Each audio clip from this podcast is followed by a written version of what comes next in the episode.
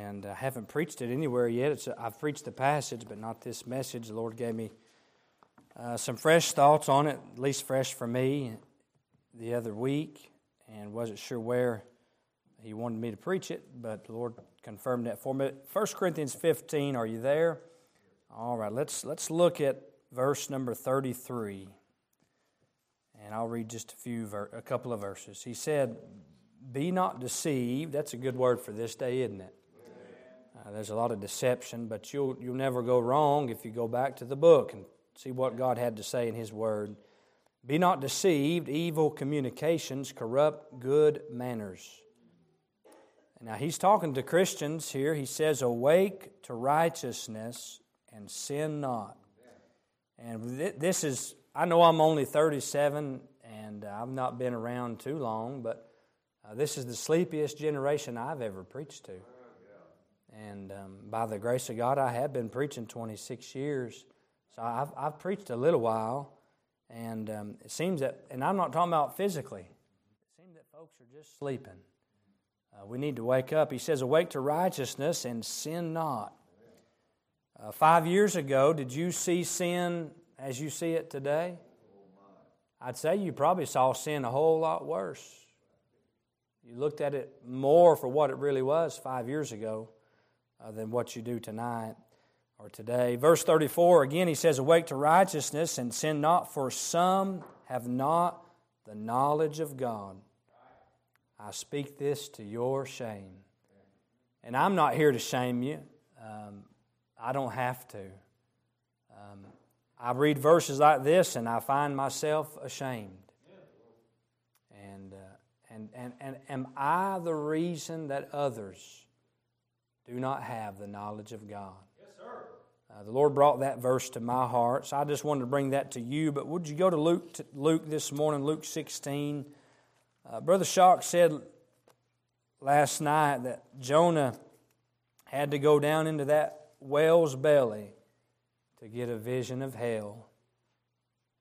And um, only God can give us that vision of hell that we need. Um, but you know the passage, it's familiar, but uh, years ago, I was just a, a younger fellow at, at, youth camp, and I preached a message called A Window View of Hell. And that's what I believe we see here in Luke 16 is our Lord, in so many words, he, he just opens the window. And from this sphere of time, he, let, he lets us peek into to eternity.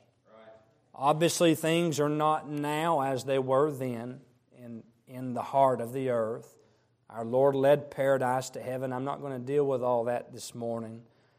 Um, and I believe hell then enlarged itself.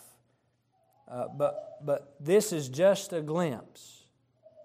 And, and perhaps this is only a reminder this morning. Uh, but hell is still a real place. I appreciated hearing it last night, and it's not something we need to forget. Right. And preachers, if we follow the footsteps of our Master, of our Savior, of our Lord, he mentioned hell more than he did heaven. He was faithful to warn sinners that hell is real. So, Luke 16, verse 19, and I am definitely not of the camp that this is a parable. Uh, I believe this is a true story. It's a, a, and this is my thought this morning is hell's historic reality. It's a, it's a story from history. It's an account. Verse 19, Luke 16, there was a certain rich man which was clothed in purple and fine linen and fared sumptuously every day. And there was a certain beggar named Lazarus which was laid at his gate full of sores, and desiring to be fed with the crumbs which fell from the rich man's table. Moreover, the dogs came and licked his sores. And it came to pass that the beggar died and was carried by the angels into Abraham's bosom. The rich man also died and was buried. And in hell he lift up his eyes being in torments, and seeth Abraham afar off, and Lazarus in his bosom. And he cried and said, Father Abraham, have mercy on me and send Lazarus, that he may dip the tip of his finger in water and cool my tongue, for I am tormented in this flame. But Abraham said, Son, remember that thou in thy lifetime receivest thy good things, and likewise Lazarus evil things. But now he is tor- but now he is comforted, and thou art tormented. And beside all this, between us and you there is a great gulf fixed, so that they which would pass from hence to you cannot, neither can they pass to us that would come from thence. There's no way out. Then he said, I pray thee, therefore, Father, that thou wouldest send him to my father's house, for I have five brethren. He may testify to them, lest they also come into this place of torment. I heard a preacher, I didn't hear the message, but he preached on a mission conference in hell. Verse 29 Abraham said unto him, They have Moses and the prophets, let them hear them. And he said, Nay, Father Abraham, but if one went unto them from the dead, they will repent. And he said unto him, If they hear not Moses and the prophets, neither will they be persuaded, though one rose from the dead. Father, we thank you for the good day. And Lord, we do rejoice in the cross this morning the fact that you gave your son, he gave his life for sinners. Help us to glory in it. And Lord, boast in it. Lord, for this is our only boasting that, Lord, we are great sinners who have come to, to learn and love and know the great Savior. And we can only boast in His cross, in His work, in His person. And Lord, we, we run, uh, Lord, that day we ran under the shelter of His blood. And I thank you for the blood of, of, of the cross of Christ. But Lord, help us this morning to see it, to understand it afresh and anew. That, Lord, there are people in Oklahoma City and back home in Harriman, Tennessee, Lord, in Kansas, in Vietnam, in Oregon, in every country of the world. Lord, from the White House to the poorhouse, people are going to hell. Help us to love you. Help us to love them. And I ask my prayer now in Jesus' name for his sake. Amen. I, I know this doesn't really probably need to be said this morning, but let me ask you a question. Uh, start with this question fact or fiction? H- how do you really see hell this morning?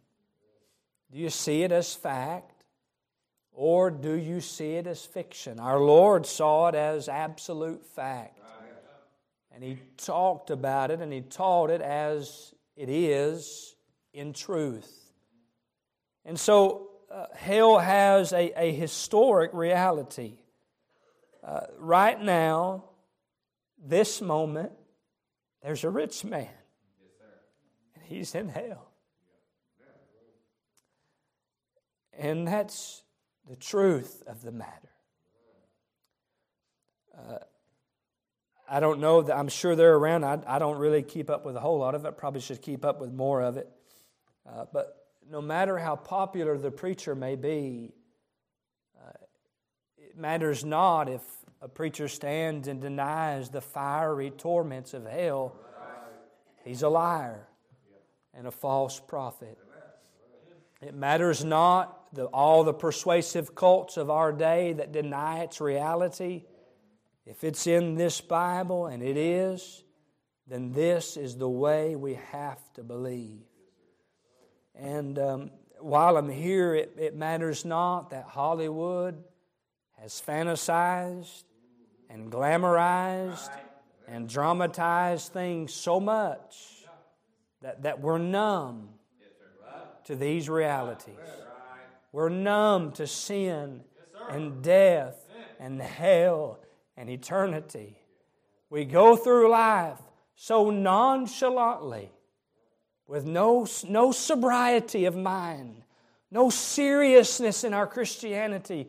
No, the preacher talked about, but no willingness to commit when it comes to God's work and God's way and God's house and God's desire to do our part in God's desire to reach the world. And so there, there's the matter of history to consider. Verse 19, if you look at it, I just want to go verse by verse. He said there was a certain rich man clothed in purple. Verse 20, there was a certain beggar named Lazarus. So, number one, these were real men. Real men. The rich man's not named. You know why he's not named? Proverbs chapter 10, verse 7 The memory of the just is blessed, but the name of the wicked shall rot. God didn't remember his name. His name's rotting away as he's burning in hell. There was a certain rich man, he was a real man. There was a certain beggar named Lazarus. This man is named because this man is known by the Lord. He was a believer. His memory is now blessed forevermore real men. Jesus looked at his little audience. I, I, I, didn't go back through the context, but those Pharisees, those publicans, no, no matter the size, but he looked at that audience and he began to think in his mind and in his heart of two men who lived, who died, who entered eternity. Real men. But these are rep, what I call representative men. You see, Proverbs 22 2, the Bible says, The rich and poor meet together the Lord is the maker of them all. So, verse 19, there's a prince, most likely, but he was really a pauper. And the end. Verse 20, there's a believer named, there's a beggar named Lazarus, but he was a believer. So in, in these two men, you find a representation of all men. There's the rich man, there's the poor man. So we could, we could stand them up here this morning side by side. I think it'd be better to, to lay them down before us side by side in their coffins this morning. The rich man's there, rich and royal in his mahogany, in his casket, the finest of upholstery on the inside. All of his friends have gathered. All of his friends are mourning. And then there's, there's the old pine box with little old Lazarus, the old beggar who was filled with sores, who had nobody but to carry him and lay him at the gate. He was abused, he was overlooked, he was forgotten about, but there he sits in his pine box. There's the rich man in his royal box. You know what happened? They've met together the rich and the poor. It's really a portrait of all humanity. You may not be rich this morning, you may not be poor, but guess what? You're somewhere in between. And so this applies to all men everywhere. Representative men. That's, that's what I call the matter of history, but then the matter of eternity that we need to consider.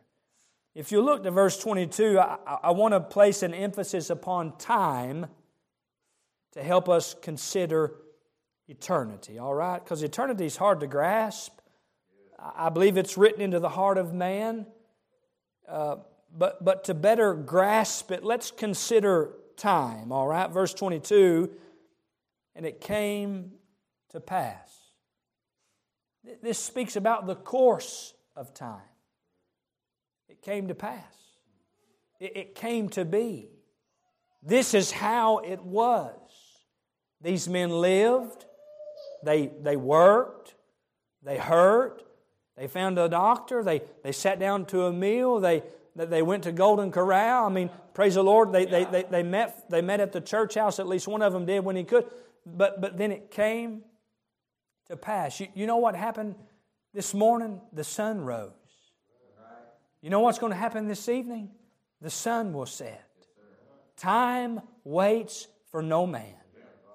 It doesn't get in a hurry, really, but it never slows down. Time has that, that, that unstoppable march. It moves on and on and on and on, and no man anywhere can stop time in its progress. I don't know the hour, you don't know the hour, but in every one of our lives, apart from the blessed hope, the rapture of the church, it will come to pass. For me, for you, for our loved ones. My, my grandpa Cooley, he's probably going to die within the next few days or weeks. It is coming to pass for my grandfather. It came to pass for just a few weeks ago for our brother's mother. And then now there's one in the hospital. And who knows when it will be he'll leave this life. The course of time, we can't stop it. We're here. What's the Bible say? What is your life? It's even a vapor. It appeareth for a little while, and then it vanisheth away.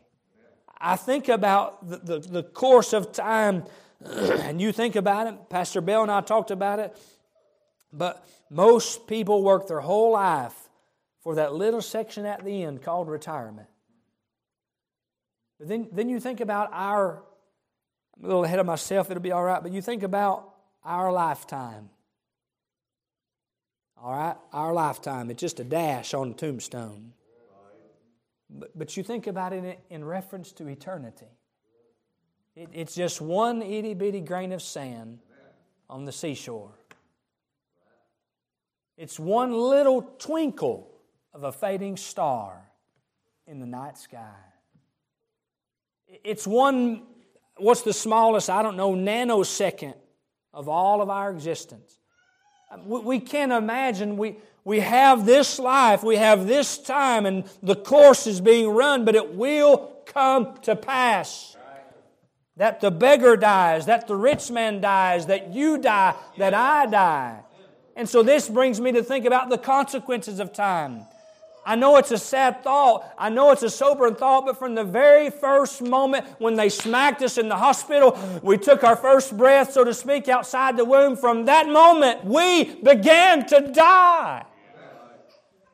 This is where all men, all women, all children are going. All are marching through time toward eternity. The consequences of time. It is appointed unto man what? Wants to die. But after this, the judgment. Those 30,000 people at the base, brother, they're going to be judged one day. But before judgment, they go through death, and then there's hell for those that reject Christ the course of time, the consequences of time, it's the same for us all in the sense that all men will go by the way of the grave apart from the rapture, whether rich, whether poor. They both died. Praise God, things were different in eternity, uh, and we'll get there, but well, that's where we are the choices of time. Why did the rich man go to hell? Why did Lazarus go to paradise? We're going to call it heaven because, and I'm not reducing it to just a decisional regeneration. One, two, three, repeat after me. That, I mean, that's not what I'm saying. But the fact of the matter is truly this the question that Pilate said to that angry mob What will ye then that I do with Jesus, which is called Christ? That's, that's the unavoidable question that every soul on the face of this earth has to answer for himself or herself. The choices in this life affect the world to come. What will we do? What have we done with Jesus, which is called Christ? Obviously, this rich man, he was too busy partying, entertaining. He fared sumptuously every day. Uh, he had no time for God. He had no use for God. He gave no thought to hell, to death, to eternity. Lazarus, he went the other way. He said, Yeah, read me from that book again. Let me hear it again. I believe I'll go this way. And though he had little in this life, he was living for the world to come. That, that, that's that divine watershed, the gospel What will men do with what they hear concerning Christ? But you know, the time for that choice to either receive Christ Jesus the Lord or reject Christ Jesus the Lord, it's now. It's now. It's in this lifetime. The, the matter of eternity, and I, I can't really fathom it. You can't really fathom it. Uh, but, but let me read you a quote I, I, I picked up. Hyman J. Appelman said, Should you make your abode in hell, you will see the burning faces, the glazed eyes, the tortured hands of fellow prisoners of damnation you will recognize, God forbid, husband, wife, father, mother, brother, sister, son, daughter, friend, neighbor that you could as easily have taken to heaven as dragged down to hell. Oh, that awful mass of weeping, wailing humanity that inhabits hell. They too cry one heaven searching cry to God, but alas, too late. All cry that endless refrain forever forever, forever, beyond God forever, beyond Christ forever, beyond the Spirit forever, beyond the Bible forever, beyond the gospel forever, beyond the cross forever, beyond the blood forever, beyond tears forever, beyond repentance forever, beyond faith forever, beyond confession forever, beyond time forever, beyond eternity forever, forever, forever, forever. I can't really fathom it. But it's forever. The book of the Revelation, the smoke of their torment is sendeth up forever and forever. This is where sinners will be forever. The choices, then, the choices are, are but two. Preacher mentioned it last night. I don't think it would uh, be an issue here, but there's no temporary holding place in purgatory. There's no in between. There's no annihilation of the soul. There's no soul sleep. There's no state of nirvana or some sort of crazy nothingness. There's either heaven, that wonderful place of comfort, and this passage undeniably teaches the consciousness of those in eternity. Lazarus is comforted. He's on that blessed side here in paradise. Uh, he's in the presence of the Lord place of peace and rest and comfort. You can read about it in Revelation 21. It's a wonderful place. What a, what a place our Lord's prepared for us.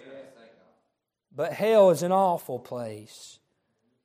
Uh, the Bible defines hell as a real place full of real punishment for real people. It's a place of, of torment.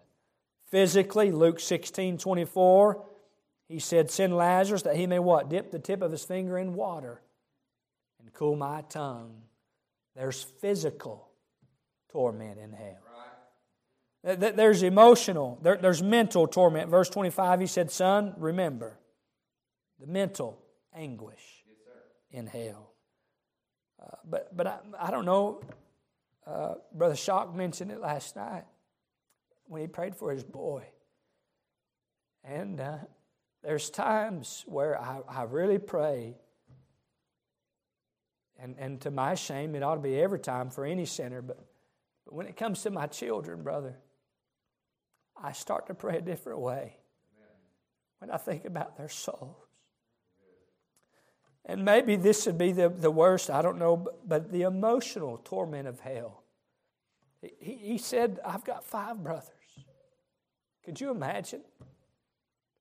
You're in hell, and then you, you realize I've paved the way for my family to come to this place. What torment?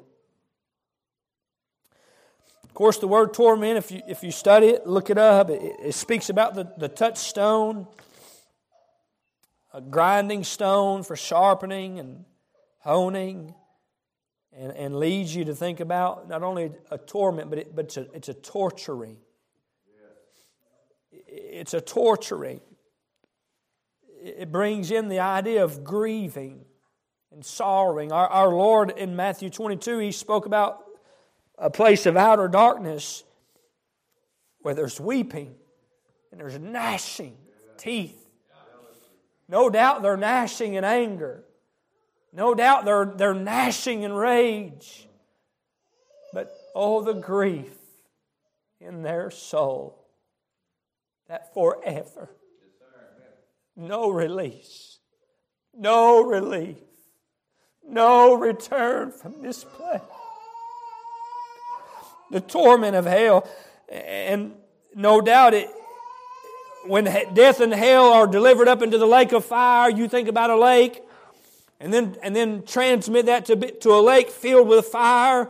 And I think about the, the, the, the thought, the fear of drowning, and you're gasping for that breath, and all you can suck in is water, but you, you transmit that into the lake of fire, and you, are forever drowning, and you're forever falling, and you're forever tumbling in that awful pit. And it's not water, it's not oxygen, it's fire. And you're scorched, and you're tormented, and you're in pain. And you're desiring for just one drop, one little drop of water. But God has to say no. The door's shut. Your time is over. You made your decision. This is your eternal abode. Depart from me, ye cursed. He said, into everlasting fire, everlasting fire. Praise God, it was prepared not for us, but for the devil and his angels, but all those who side against God obviously side with Satan take their sides against God and are consigned to the awful place called hell. But not only the matter of, and I've got into this already, but let me emphasize it again history, eternity, but the matter of, of misery. If you'll look back to verse 24, and I want to enlarge this a little bit. There's number one, the misery of remembrance. Verse 24, this is the rich man now. He cried and said, Father Abraham. I, I believe he was no doubt a, a Jew. And therefore, he had some knowledge. He went to hell against light. Not from a dark, deep, dark region where there was no light shining. He went to hell against light, against the revelation of God's Word.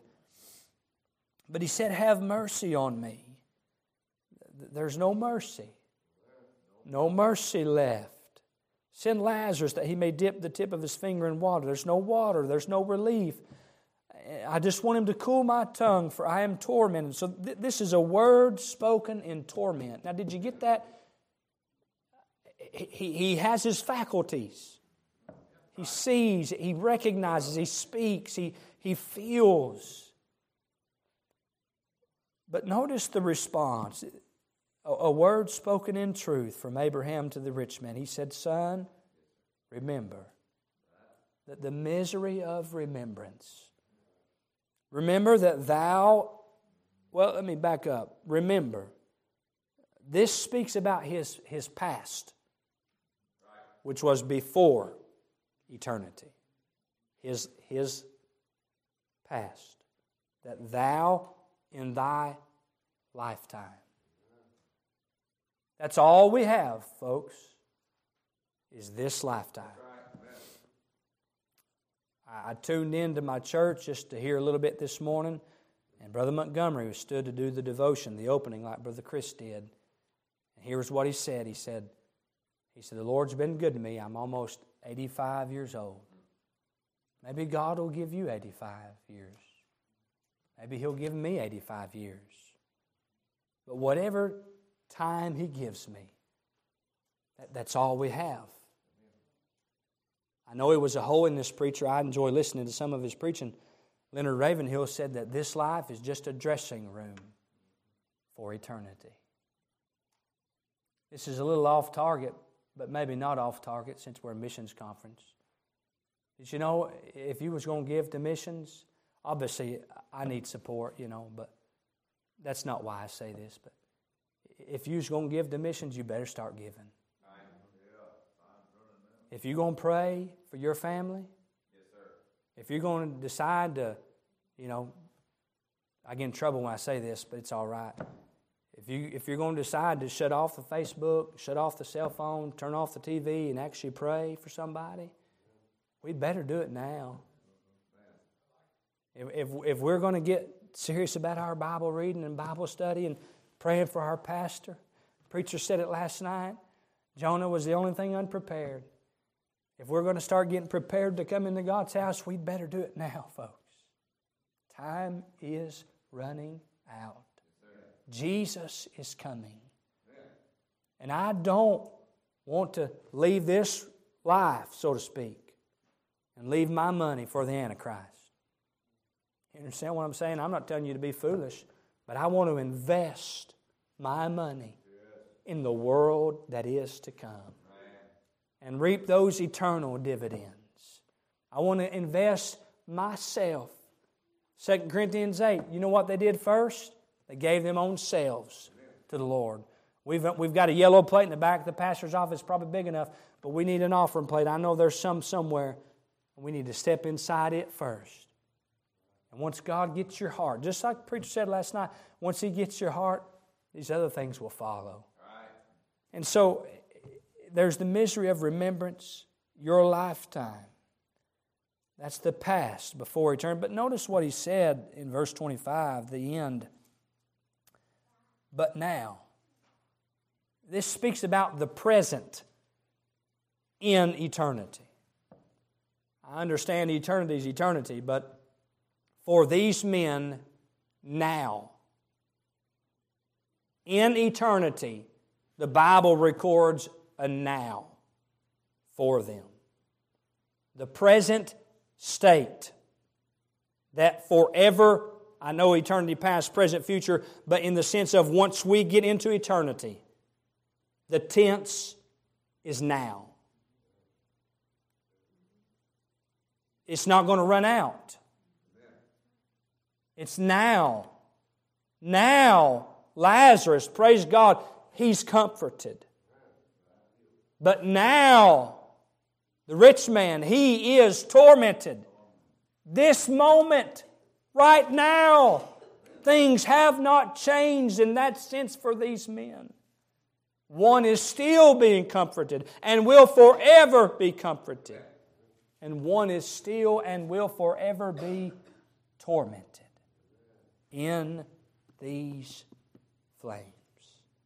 But then he says, verse 26 beside all this, between us and you, there's a great gulf fixed. And here's what I want to call the permanence of eternity.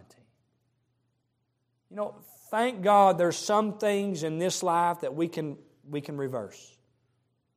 There's some things you can't reverse. If you lose your purity before marriage, irreversible. If you gossip about the preacher and spread malicious words, it's like a feather pillow you take outside on an Oklahoma day with an Oklahoma sun and an Oklahoma wind, and the feathers scatter everywhere. Guess what? You'll never recover all that. I've been counseling a, a, a man the last several weeks. He chose a bad way, walked down the path of immorality. There's some things down in his life that he'll never, ever reverse. It's still true. Sin will always take us farther than we meant to go, keep us longer than we meant to stay, cost us more than we ever wanted to pay. There's some things irreversible. Thank God some things are reversible. But, but once you get to eternity, it's fixed. There's no reversal. There's no changing. It's permanent. It is as it will forever be. He said it's an impossibility even if we could come to you, or even if we would, we can't. It's fixed. We cannot pass, uh, you cannot pass from hence to you, and, and they cannot pass from us to you. It's an impossibility. And so, verse 27 is the misery of regret. And I've talked about this already, but let me remind you you know, the rich man, when he was living, you know what he had? He had no use for prayer. He had no use for preaching. He didn't think repentance was important, but he does now.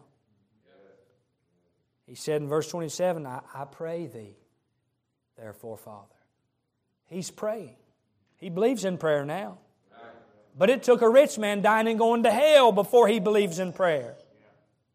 Guess what else he's asking for? Send Lazarus that he'll do what? That he'll testify. He's asking for a preacher. He's asking for a witness. He's asking for a testimony. He's not scoffing God's man and God's house and God's witnesses anymore. He says, Oh, send him to my house. The misery of regret, no doubt, scrolling through the, the mind and memory of those in hell this day is every preacher, Yes. every witness, every mother, every father, every brother, every time that somebody sought to win. And you know what they're saying? Oh, if I had have just believed. Oh, if I had have just called. If I had have just come. Oh, if I had just heard that preacher and turn from what I was and recognize that God's word was true about me and called on His Son and, and cast myself down at His feet as a helpless sinner, deserving hell, turning from my sins and trusting in His blood. Oh, if I only had of the misery of regret.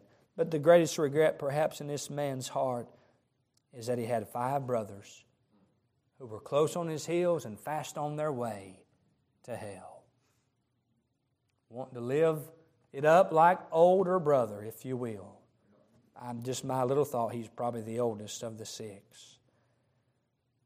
But then, verse 29, through the end of the, the chapter, and I'll be done, is the misery of reality.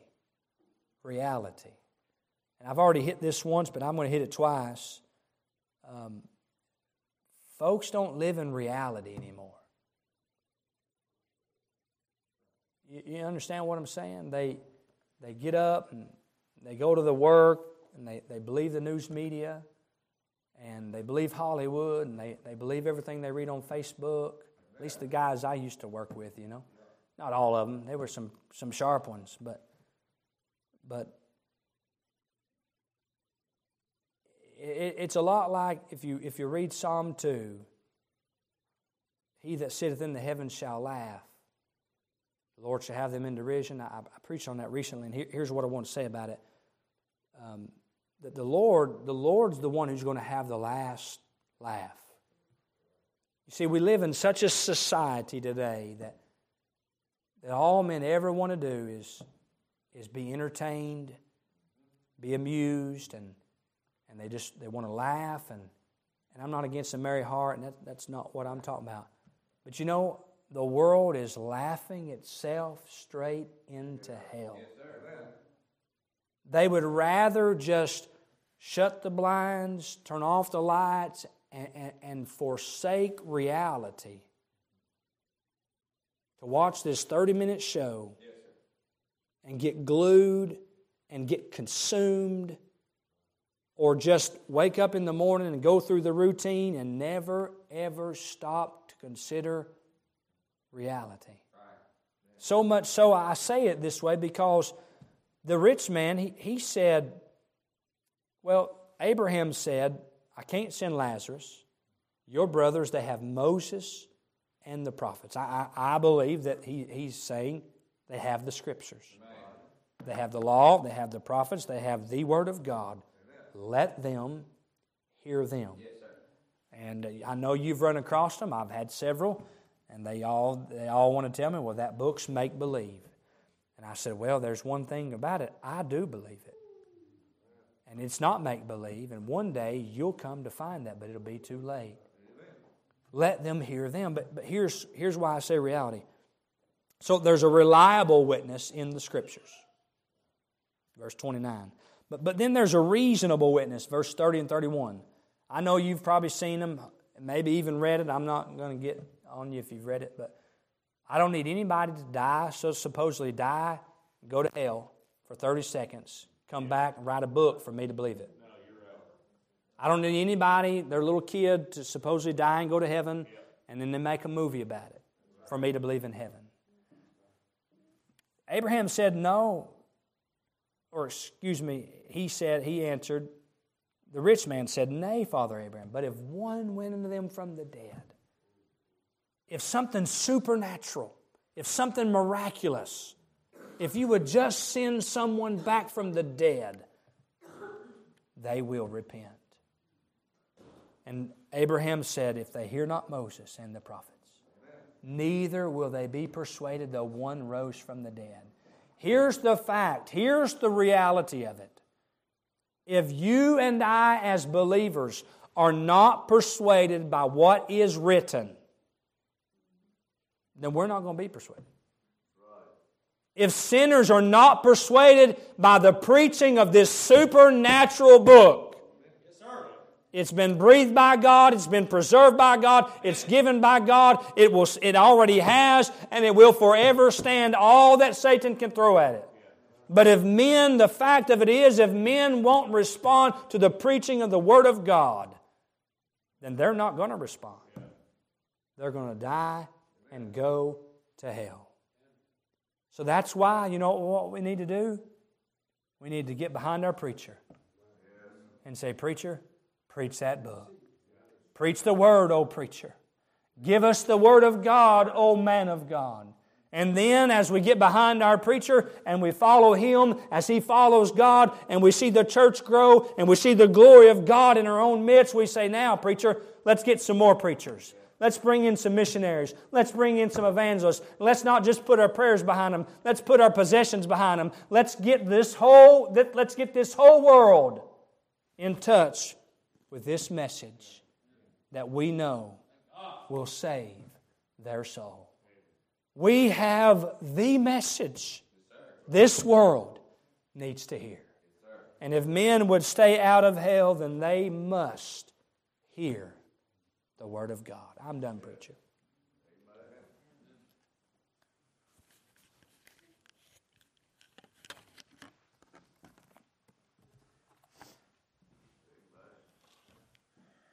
Amen.